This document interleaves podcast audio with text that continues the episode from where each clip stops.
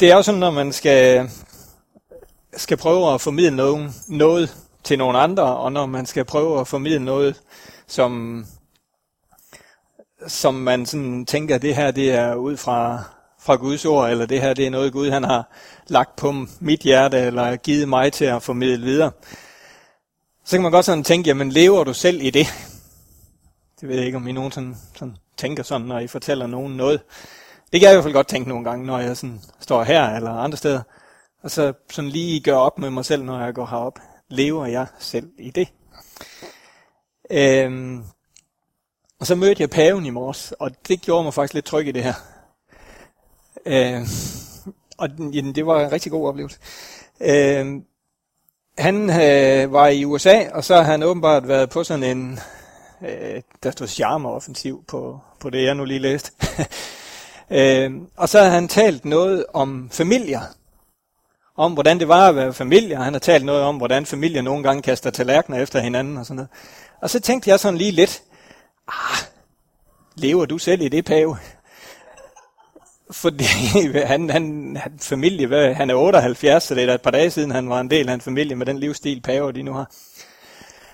Og så, det blev rigtig godt, dengang han så begyndte at udtale sig om svigermøder. Fordi så tænkte jeg, okay, er der noget, han ikke ved noget om, så må det da være svigermøder. så det gav mig lidt tryghed i, okay, det holder nok alligevel. Men prøv at gå ind under nyhederne, det ligger faktisk derinde i dag. Sådan, ja. Jeg skal, skal tale noget ud fra overskriften Brug dine gaver, og ud fra sådan en, en overskrift i Romerbrevet kapitel 12 og vers 6, ikke fordi vi sådan skal, skal hænge en hel masse der, men det er ligesom derfra min inspiration til den her overskrift er kommet. Øh, brug dine gaver. Øh, og jeg skal prøve at starte ud et sted som, sådan, hvad er vores gaver? Hvad er det for nogle gaver, vi har fået? Når jeg har sat den overskrift, så er det selvfølgelig gaverne fra Gud, jeg tænker på øh, at det er de gaver, vi skal bruge. Øhm, hvis nu vi øh, sådan prøver lige at gå, der er jo sådan nogle klassiske skriftsteder om gaver og nådegaver i Bibelen, men hvis nu vi prøver sådan at lige gå et, et trin længere ud, kan man næsten sige, og så siger at livet det er en gave. Livet det er en gave. Så bliver det jo til brug livet hvis vi sætter det ind som en gave. Brug livet. Ud fra Romerne 6, 23, det skal vi så prøve at læse. Romerne 6.23. Øh, for syndens løn er død, men Guds nådegave er evigt liv i Kristus Jesus, vor Herre. Guds nådegave er evigt liv i Kristus. jeg synes faktisk, det var sådan både øh, sådan en, en, en lidt ekstra dimension, i hvert fald i den forståelse, jeg havde af nådegaver, da jeg begyndte at sidde og arbejde med det her. At det evige liv i Kristus er Guds nådegave til os. Jeg behøver faktisk ikke engang at tage nådegave-testen, hvis I har hørt om den, for at finde ud af, at jeg har det her. Den nådegave har jeg i min tro på ham det at livet, og endda det evige liv, er en gave fra Gud. Det gør noget grundlæggende ved min indstilling til gave. Det gør noget, noget grundlæggende ved mine tanker om, hvad bruger jeg mit liv til. Jeg synes, det giver mig både en, en fantastisk øh, begejstring, og et ansvar for at bruge det rigtigt.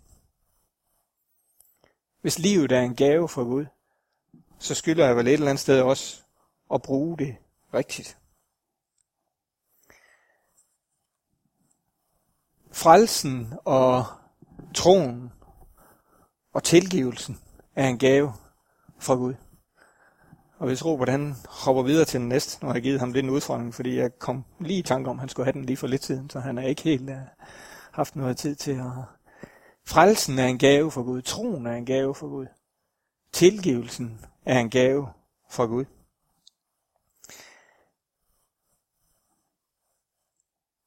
Hvis vi går om i Efeserbrevet kapitel 2 og vers 8-9, så siger det noget om det her.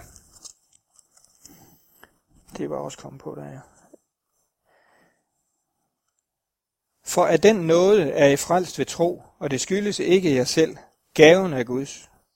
Det skyldes ikke gerninger, for hans værk er vi, skabt i Kristus Jesus til gode gerninger, som Gud forud har lagt til rette for os og vandre i. Vi har fået frelsen, troen og tilgivelsen som gave. Og kan vi så bruge den? Kan vi så bruge den gave, hvis vi skal holde fast i, i overskriften? Kan vi bruge det her i det liv, vi nu har fået os? Vi har ikke bare fået livet. Det, at vi har øh, lov til, kan man næsten sige, at være her de her antal år, vi nu skal være her. Oven i den gave har vi også fået det at kunne tro. Det at kunne igennem troen have et fællesskab med Gud. Vi har fået tilgivelsen for det, som vil skille os fra den øh, tro. Og vi har fået frelsen, som øh, kan vi sige er nøglen til den første gave, det evige liv at det ikke bare var, var livet, men det evige liv, der var Guds gave til os. Og jeg tænker, når, når det er gaver, og det stod også her i, i Efeserbrevet, det skyldes ikke gerninger, for ingen skal have noget at være stolt af. For hans værk er vi skabt i Kristus Jesus. Gaverne her skyldes ikke vores gerninger. Livet skyldes ikke vores gerninger. Vi har ikke selv kunne have nogen indflydelse på, at vi fik livet som gave. Og lige så vel kan vi ikke have nogen indflydelse på, at Gud han har valgt, at vi kan få lov til at have frelsen, at vi kan få lov til at have tilgivelsen og troen. Vi kan tage imod den.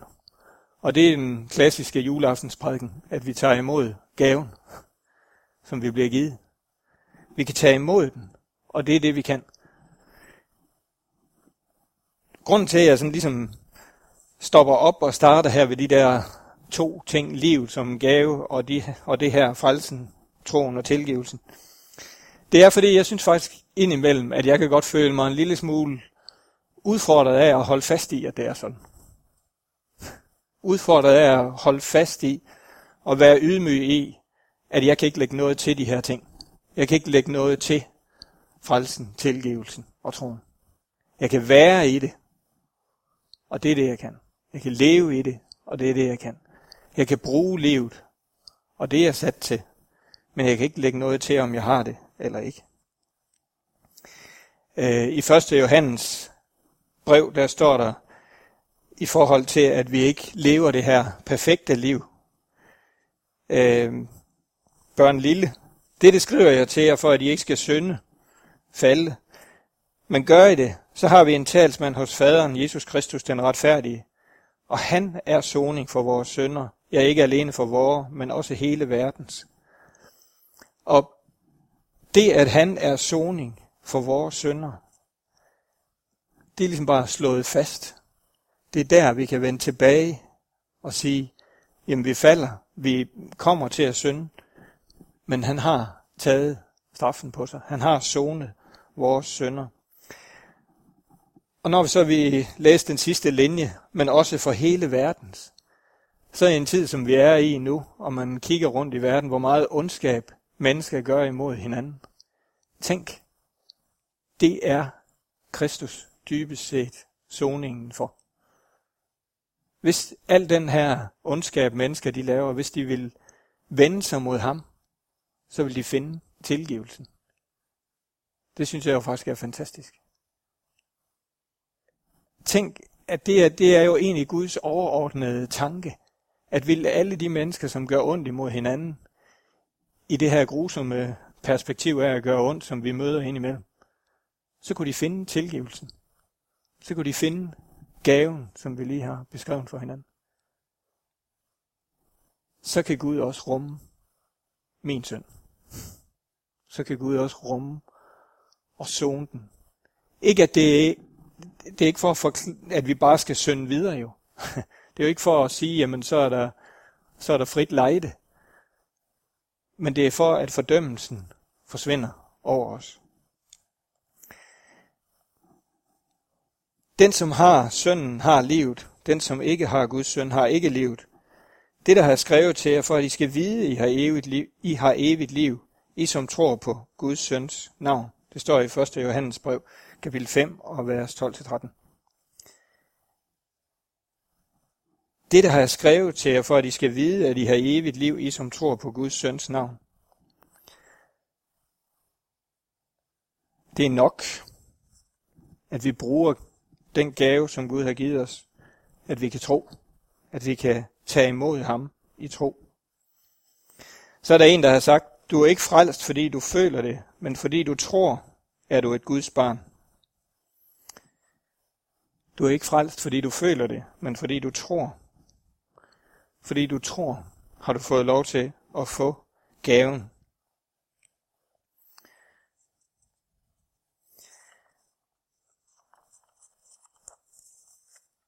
Så skifter vi en lille smule spor.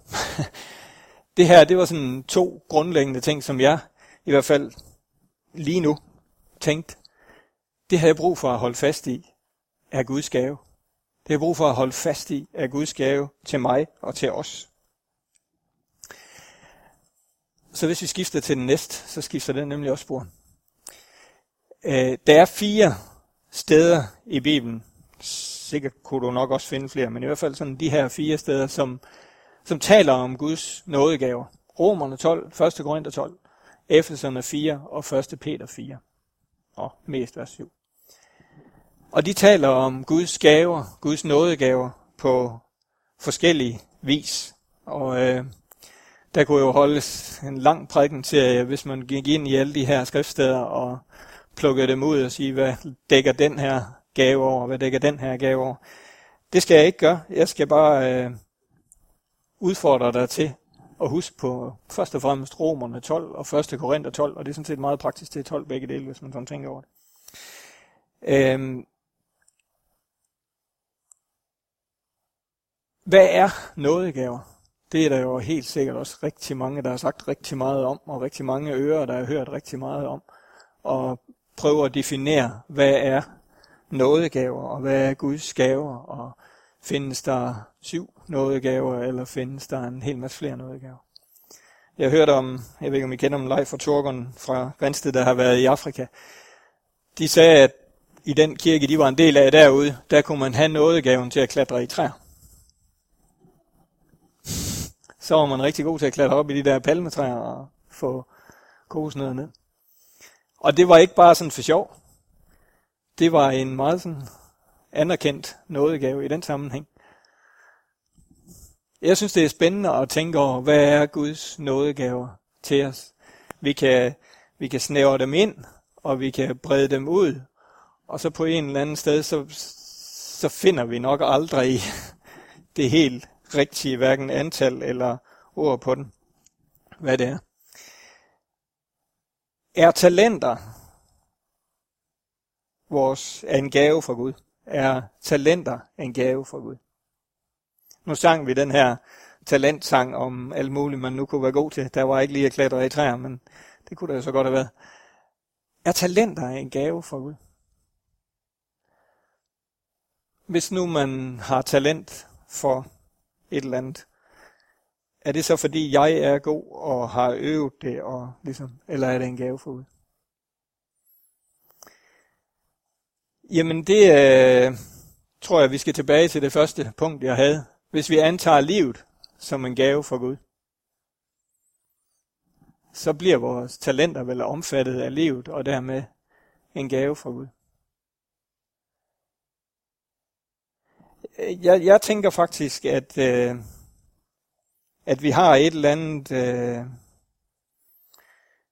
en eller anden mulighed for at få lov til at, at gøre det, vi er gode til. Jeg tror, Gud han har brug for, at vi gør det, vi er gode til. Jeg tror, vi er skabt, som vi skal være, og med de evner og talenter, vi skal bruge. Og dermed tror jeg også, at Gud han ønsker, at vi skal finde ud af, hvad det er, vi er gode til. Så uden måske at kalde talenter for et eller andet for en nådegave, så synes jeg lige godt, vi kan kalde det for en gave fra Gud. En gave fra Gud at være, være god til noget.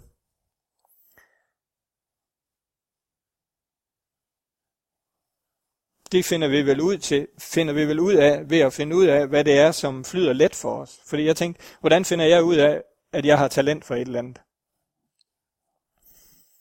Jamen hvis det, det falder mig let, så kan man vel sige, så har jeg, så har jeg vel i hvert fald talent for det. Og så kan du så tænke lidt videre over, hvad dine talenter er.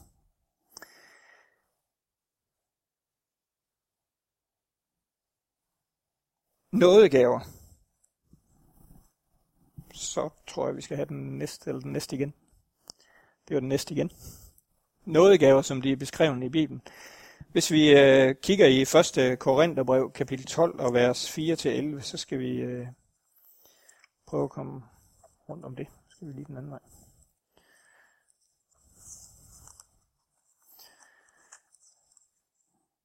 1. Korintherbrev, kapitel 12 og vers 4-11. Der er forskel på nådegaver, men ånden er den samme. Der er forskel på tjenester, men Herren er den samme. Der er forskel på kraftige gerninger, men Gud er den samme, som virker alt i alle. Det som ånden åbenbar for hver enkelt til fælles gavn, nej, for hver enkelt til fælles gavn. En får gennem ånden den gave at meddele visdom. En anden kan ved den samme ånd meddele kundskab. En får tro ved den samme ånd. En anden nådegave til at helbrede ved den samme ånd. Og igen en anden får kraft til at gøre mægtige gerninger. En får den gave at tale profetisk, en anden evnen til at bedømme ånder. En får forskellige slags tungetale, en anden evnen til at tolke tungetale. Alt dette virker den ene og samme ånd, der deler ud til hver enkelt, som den selv vil. De her gaver er vel dem, som vi sådan klassisk kalder nådegaverne, der er beskrevet her. De gaver, som er Guds gave til os, og som vi på ingen måde kan, kan gøre noget i selv. Øh, vi kan ikke helbrede.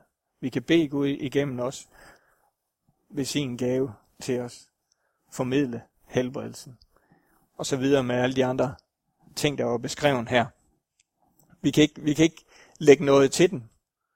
Vi kan øve os i at tage imod dem, men vi kan ikke, vi kan ikke lægge noget til den. De udspringer af Gud og er helt afhængige af, at Gud giver dem til den enkelte af os. Og jeg synes, den sidste linje i vers 11, og den samme ånd, der deler ud til hver enkelt, som den selv vil så, så, så bliver jeg sådan lidt øh, ydmyg, apropos det Torben havde i indledningen, Jesus helbredt, som han selv ville, ikke? Altså, vi kan ikke, vi kan ikke, vi kan ikke lægge bånd på Jesus og sige, jamen nu må du gøre det her.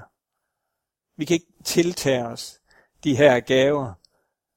Vi er nødt til at tage imod dem, ud fra at ånden deler ud, som den selv vil. Og det kan jo godt provokere os lidt, at vi ikke har styr over det. At vi ikke bare kan sætte en formel op for, at jamen, hvis jeg gør sådan her, så virker det, eller hvis jeg har den her rækkefølge på det, så virker det. Ånden deler ud, som den selv vil. Og indimellem kan jeg jo godt tænke, jeg har ikke vist om til at forstå, hvorfor den deler ud, som den gør. Men ånden deler ud, som den selv vil, er et vilkår for de her gaver. Vi kan stille os til rådighed og være lydige i at formidle det, give det videre i kraft af hans hellige hånd, Hellig ånd. Og det er det, vi kan i de her nådegaver.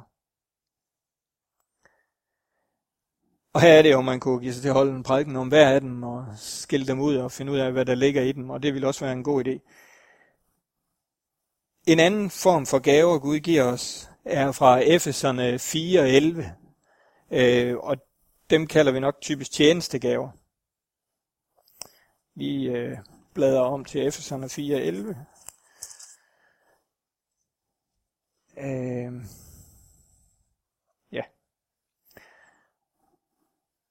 Og der står, og han har givet os nogen til at være apostle, andre til at være profeter, andre igen til at være evangelister, og andre til at være hyrder og lærere, for at udruste de hellige til at gøre tjeneste, så Kristi læme bygges op, indtil vi alle når frem til enheden i troen og erkendelsen af Guds søn, til at være et fuldvoksen menneske, en vækst, som kan rumme Guds fylde. De her gaver, de er, de er givet til os for at udruste os. For at Kristi lame kan bygges op.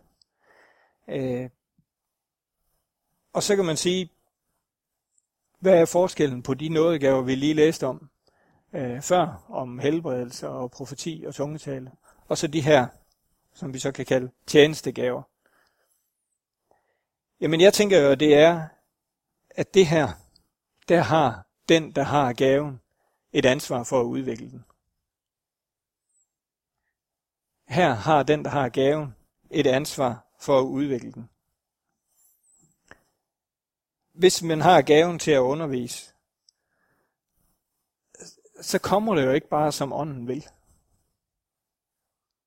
Så kommer det, når jeg vælger at bruge den og udvikle den. Og det synes jeg faktisk er en, er en forskel her en forskel i, hvordan jeg går til den gave, jeg har fået.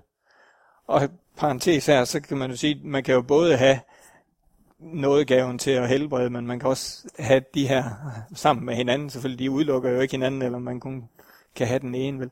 Men de her tjenestegaver, dem tror jeg, vi har et ansvar for at gøre brug af. Dem har vi et ansvar for at udvikle. Dem har vi et ansvar for at tage ind over os med ydmyghed over for, at det er min gave, tjeneste, og den har jeg ansvar for at bruge efter hensigten. Og jeg tror faktisk, når der står, at nogen er givet os til, så tror jeg ikke, der er nogen af os, der ikke er en del af det at opbygge Kristi læge. Så jeg tror, vi alle sammen i en eller anden grad har noget af det her. Jeg tror ikke, der i hver menighed eller i hver lille gruppe kan peges nogen ud. Det er så dem, der har de her gaver, øh, som var beskrevet her. Og så alle de andre, de kan så trække fri nummer. Eller bare lytte. Jeg tror, vi alle sammen er sat til at opbygge Kristi læme med en eller anden mængde af de gaver her. Og ja, så er jeg, er jeg helt overbevist om, at nogen i hver eneste sammenhæng, hvor end det måtte være, bliver sat til at gøre mere og mindre brug af det. Men vi har dem alle sammen. Der er ingen af os, der kan trække frinummer for at kigge os omkring og sige, jamen hvad er min tjeneste i det her fællesskab? Også ind for det her. Og det, det er der sikkert nogen, der går hen en, eller anden vinkel på, men det var så min vinkel lige her. øh, så øh, har vi jo overskriften for i dag. Brug dine gaver. Og når vi har den overskrift, så ligger der jo to ting i det. Lidt det, jeg lige var inde på. At du har nogle gaver. Fordi man er jo ligesom nødvendigvis nødt til at have nogle gaver for at kunne bruge dem. Ikke også?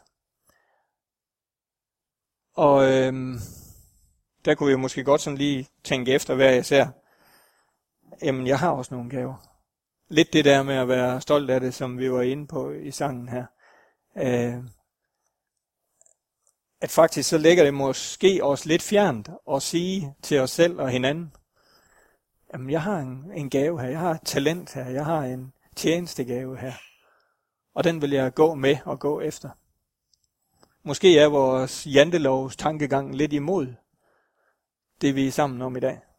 At bruge vores gaver, udvikle det, vi er gode til. Ture og stå frem og sige, jeg tror faktisk Gud, han har givet mig noget her, som jeg kan bruge til fælles gavn for at opbygge lame, som der stod. Er du stolt af din gave?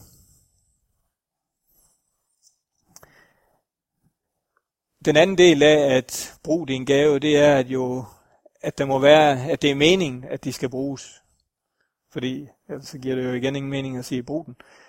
Det er meningen, at, at gaven skal, bruge den, skal bruges. Det er meningen, gaven skal bruges. Så har jeg sat sådan to små linjer hernede. Øh, hvad kan være motivationen for at bruge gaven? Hvad kan være motivationen for at bruge den gave, Gud han har givet os? Hvad vil motivere dig til at bruge din gave?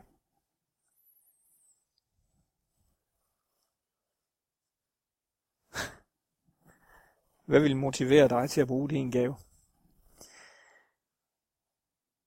Jamen, hvordan, jeg ved ikke, hvordan du har det med, med andre gaver, du får sådan på det mere sådan praktisk menneskelige plan.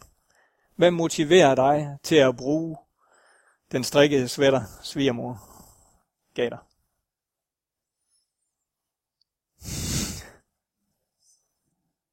Det gør hende glad at se, at den bliver brugt. Sådan tror jeg faktisk også, det er med ud. At en af motivationerne til at bruge de gaver, vi har fået, er, at det glæder Gud. At det glæder Gud.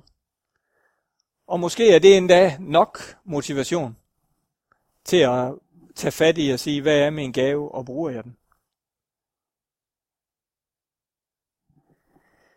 Øh, nu ved jeg ikke, om Gud han har givet dig strikket sweater, men indimellem, så, så, så, så har vi det måske med Guds gave, ligesom med den strikkede sweater. Ah, det var altså nemmere, hvis ikke jeg havde den her gave. Og så må vi finde motivationen til at bruge den. Vi må finde og lære velsignelsen i at bruge den. I det, at det gør Gud glad, at vi bruger hans gaver. Og hvorfor gør det Gud glad? Det er fordi, jeg tror ikke, vi har fået nogen som helst gaver, som ikke er, har et formål, nemlig at bygge Guds rige. Og hvad gør Gud glad? Det gør selvfølgelig, når hans rige bliver bygget. Så motivationen er, at det glæder Gud. En anden motivation kunne være, at der findes jo også gaver, som man så lægger hen på hylden, og så ligger de bare der og ligger. Og mens de ligger der, så mister de deres værdi. Så mister de deres værdi. Enten fordi det, de skulle bruges til, er per se nu. Øh, og klassisk eksempel, hvis du nu fik en sådan en, hvad hed de der gamle modem, man nu satte til sin computer, sådan, hvad hed de, 16K, eller sådan et eller andet, de havde sådan nogle, så steg de sådan hele tiden. 24 og 48, tror jeg faktisk, det blev Hvis nu man havde fået sådan en, dengang, at det virkelig var det eneste rigtige for, at ens computer kunne hente et billede ned i løbet af en 5-10 minutter, så, øh, og sådan bare lå, så, så er den jo blevet værdiløs. Jeg ved ikke, om der er marked for sådan noget der. Kan man sælge sådan en... Nej, den er nok rimelig værdiløs. Og sådan er det også med vores, vores gaver. De gaver, vi har fået, vi kan lade dem ligge så længe, at de mister deres værdi. Og det synes jeg jo er en god motivation for at få dem brugt. At de ikke lige pludselig har mistet værdien. Altså jeg synes i hvert fald, at jeg er blevet så gammel, at jeg kan se, hvis mit talent, det var at spille fodbold, og det var en gave fra Gud, så er den lagt så længe nu. Ah, nu er det nok ved at være passé. Det, det der med landsholdet og sådan, de er ikke for gode i tiden. Måske er der en chance, det ved jeg ikke helt, men, men den er nok lidt lille. Vi, vi, kan, vi kan lade Guds gaver ligge så længe, at de mister deres værdi.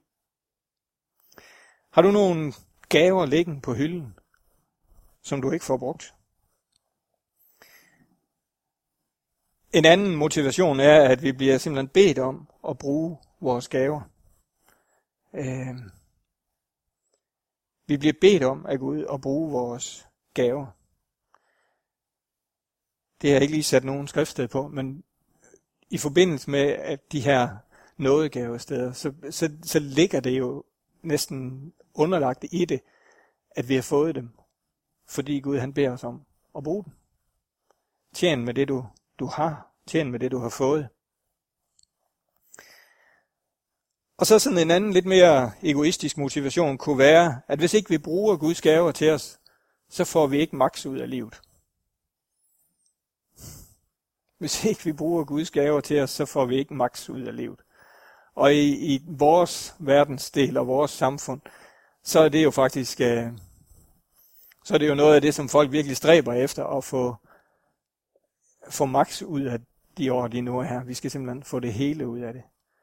Set med vores og med Guds øjne, så gør vi kun det, hvis vi bruger de gaver, han har givet os. Tænk, om vi ikke brugte de muligheder og gaver, Gud han giver os. Hvad vil det svare til? Sådan, hvis vi skal omsætte det til noget, vi hver især kan forstå. Og når jeg skal omsætte sådan noget til noget, vi hver især kan forstå, så, så bliver det nemt sådan meget praktisk og nogle gange en lille smule håndværksagtigt. Og jeg tænkte sådan på, det ville svare til, at jeg havde en minigraver, men brugte en skovl.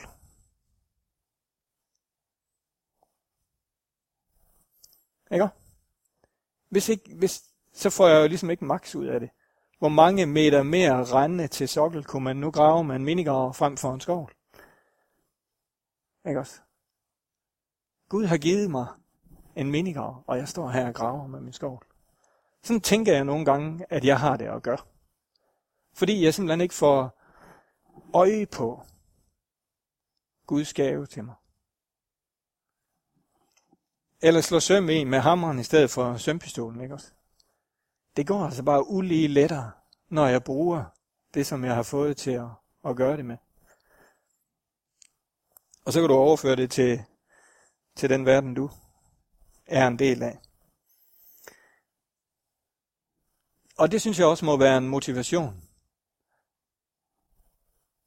At det ikke bare igen lægger hen, og ikke bliver brugt, og jeg ikke fik bygget det af Guds rige, som var tanken. Hvad så forhindringerne øh, i, at jeg bruger Guds gave? Hvad er det, der, der blokerer mig i at bruge Guds gave? Jamen, jeg, jeg tænker, min svigerfar, han har sådan et begreb, der hedder mulighedernes tyranni.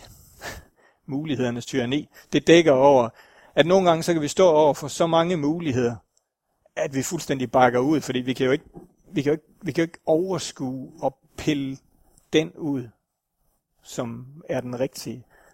Så jeg må hellere lade være sådan klassisk unge mennesker, der skal vælge uddannelse, og så får de simpelthen præsenteret uh, mega palette af ting, som du godt kan, som du har muligheden for at træde ud i. Og så bliver det sådan næsten helt, ah, jeg kan jo ikke vælge. Og sådan, sådan tænker jeg også, det kan være med, med Guds gaver til os. Jamen, er det noget gaven til at helbrede? Er det noget gaven til at profetere? Er det tungetalens nådegave? Det kan jeg ikke finde ud af. Og så bliver mulighederne næsten en, en begrænsning. Jeg tror, at vi skal holde fast i det, vi også har læst i, i nogle af de her vers, at vi har ikke alle sammen fået det hele. Men vi har alle sammen fået noget. Vi har alle sammen fået lige præcis det, som vi skal bruge. Og det er det, vi må søge ind til, for at det ikke bliver en forhindring for os. For at for at alle de muligheder, vi bliver præsenteret for, for at bygge Guds rige, ikke bliver en begrænsning, men en, en mulighed.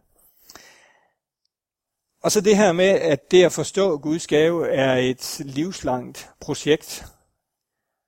Det var jo meget nemmere, hvis vi bare lige sådan kunne få plottet ned. Så, nu har du gaven, og så går du ud og, og arbejder med den. Men det at, at lære Guds gave at kende, det at bruge den gave, som er til nu, rigtigt, er en ting, vi hele tiden er i og arbejder i. Øhm, og det, det kan jo nogle gange gøre os lidt trætte. Gør sådan, at vi tænker, jamen, ah, det var altså meget nemmere, hvis vi bare fik skriften på vægen, og så var vi helt klar over, at det var det her, vi gik efter parentes, vi er sådan en lille udvalg, der arbejder med at gøre kirken mere synlig. Vi har faktisk overvejet det her med skriften på vægen, men det kommer.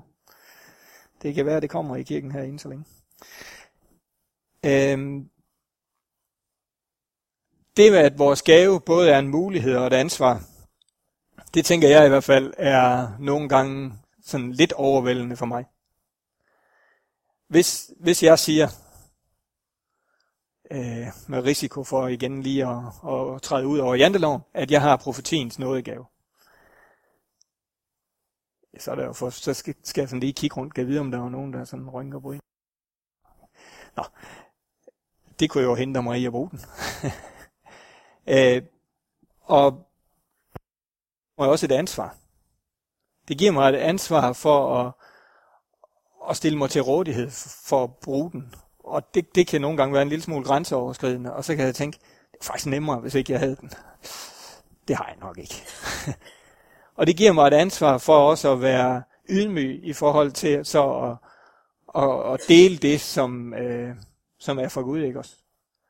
Og ikke blive hovmodig og tænke, haha, den her nådegave, den kan jeg styre nogle ting med. den kan jeg lige øh, bruge til et eller andet her. Og falde den vej i, ikke også, i forhold til at, at ture og bruge den. Ture og træde frem med den nådegave, det talent, vi nu måtte have.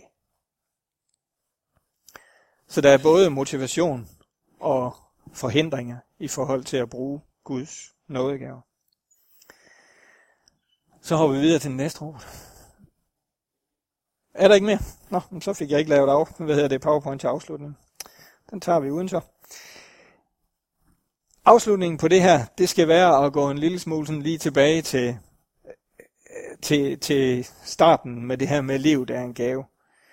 Fordi den indstilling, tror jeg, bliver helt afgørende for, om vi vil bruge de gaver, Gud han har givet os. Det her med, er det jeg har mit? Er det jeg har mit? Og det ved jeg ikke, om, om du sådan nogle gange tænker over. Øh, det du har, det du kalder dit, er det dit?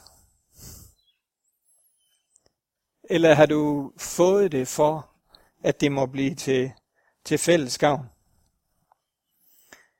Og det her, det tror jeg gælder alle vores ressourcer, alle vores muligheder, alle vores gaver fra Gud. Hvorfor har du levet, hvis nu vi sådan igen skal gå helt tilbage? Har du levet for, at det må blive til fælles gavn?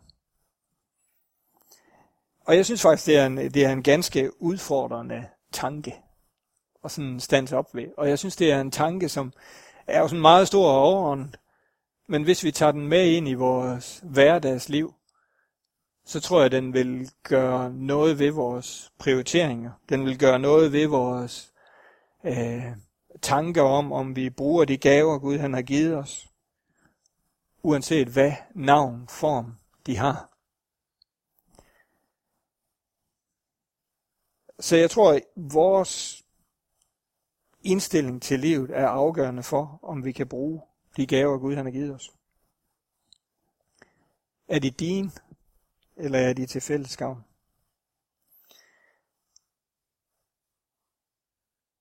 Det er i hvert fald meget klart i Bibelen, at det med at holde ting for sig selv, i Efeserne, det skal vi ikke læse, men i Efeserne 5, vers 1 og i vers 5, der står noget om griskhed. Griskhed. Det er ikke sådan et ord, jeg lige går og bruger hver dag. Men hvad er griskhed, hvad er det? Grådighed er også et andet ord, der er brugt i nogle andre oversættelser. Det er at holde ting for mig selv. Det er at holde ting for mig selv. Rave til mig. I stedet for at dele ud. Og jeg tænker, det er en grundlæggende indstilling for, at vi kan få lov til at se Guds gaver i funktion. At vi ikke holder det for os selv, og så tænkte jeg sådan lidt på, øh, gad vide om, om nådegaverne i funktion, talenterne i funktion, er afhængig af, at jeg også deler ud af alt det andet, jeg har. Det er sådan, det er sådan en tese, du kan tænke over, eller en tanke, du kan tænke over. Vil nådegaverne i mit liv komme mere i funktion? Vil jeg kunne dele mere ud af det Gud, han har givet mig? Hvis jeg var villig til at slippe med det, som jeg i dag kalder mit eget?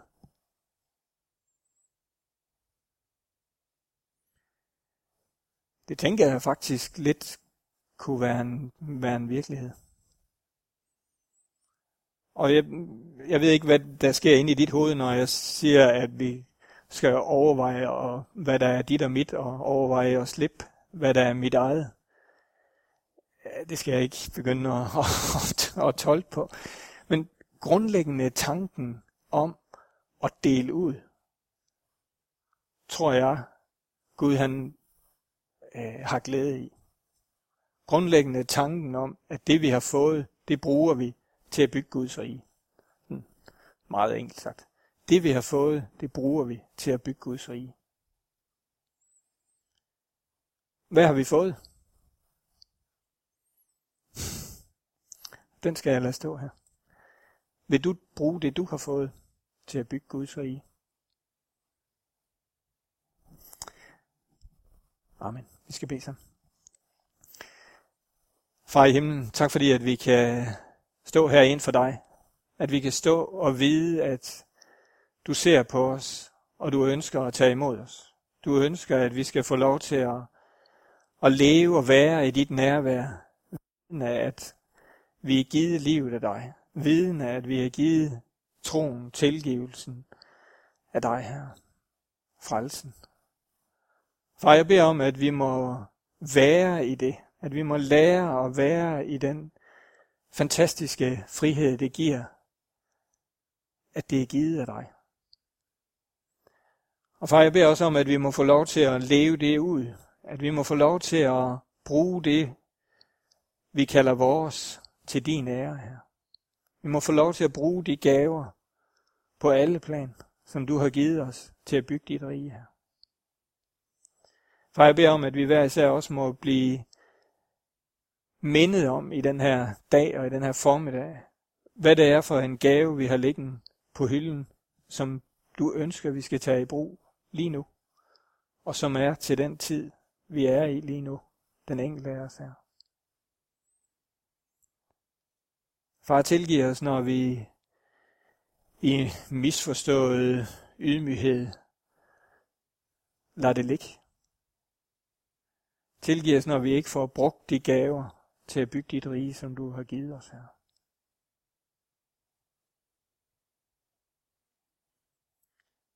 Amen.